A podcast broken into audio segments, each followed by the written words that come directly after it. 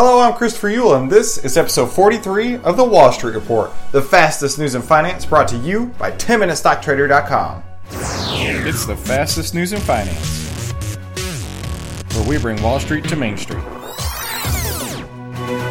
The Dow is up 141 and the S&P is up 16 this morning. Now that comes on the back of excellent earnings coming into this morning's markets. Oil is up 34 cents to 68.98. Gold is up $4.50 at 13.28, and Bitcoin, which has had a nice big run lately, is up $338 to 9,286. And finally, the VIX volatility index is down 84 cents this morning at 1550. Now that wraps up today's Wall Street report, where we bring Wall Street to Main Street. I've been your host, Christopher Uhl, and thanks for stopping by. Like, subscribe, share, retweet, comment, tell your mom. I don't care, just get the message out there. I'll see you soon.